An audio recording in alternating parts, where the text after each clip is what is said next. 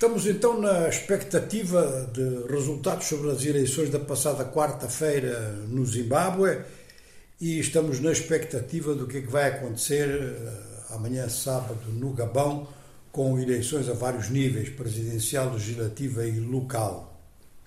Em relação ao Zimbábue, há uma declaração que não é pouca coisa. É uma declaração da missão da SADC. As missões de observação eleitoral de origem africana costumam ser condescendentes em relação aos poderes, sobretudo quando se trata de missões de entidades regionais que têm membros em situação de processo eleitoral.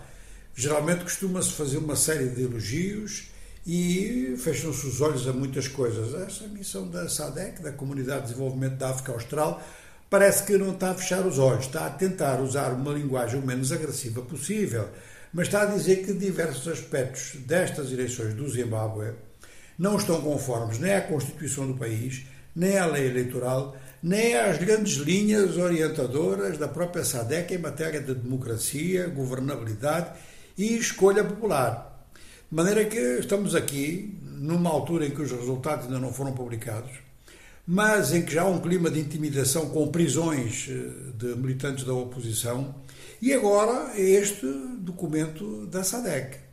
É importante continuarmos a observar, conforme dizem observadores internos do próprio Zimbábue, que estão desconfiados, primeiro, que a oposição tem condições realmente de ganhar as eleições, que o governo está consciente disso, e em segundo lugar, que em consequência do governo estar consciente disso, começa a fazer intimidação e demora, porque os processos de fraude eleitoral, em função do que está a acontecer de facto na contagem, às vezes demoram para serem feitos.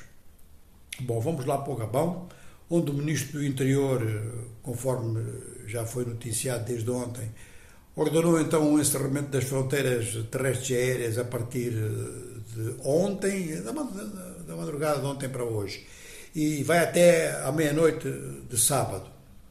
O ministro diz que há um clima de agitação que pode levantar problemas, diz que há uma linguagem muito violenta e que em determinadas localidades há mesmo manifestantes que levantaram barricadas.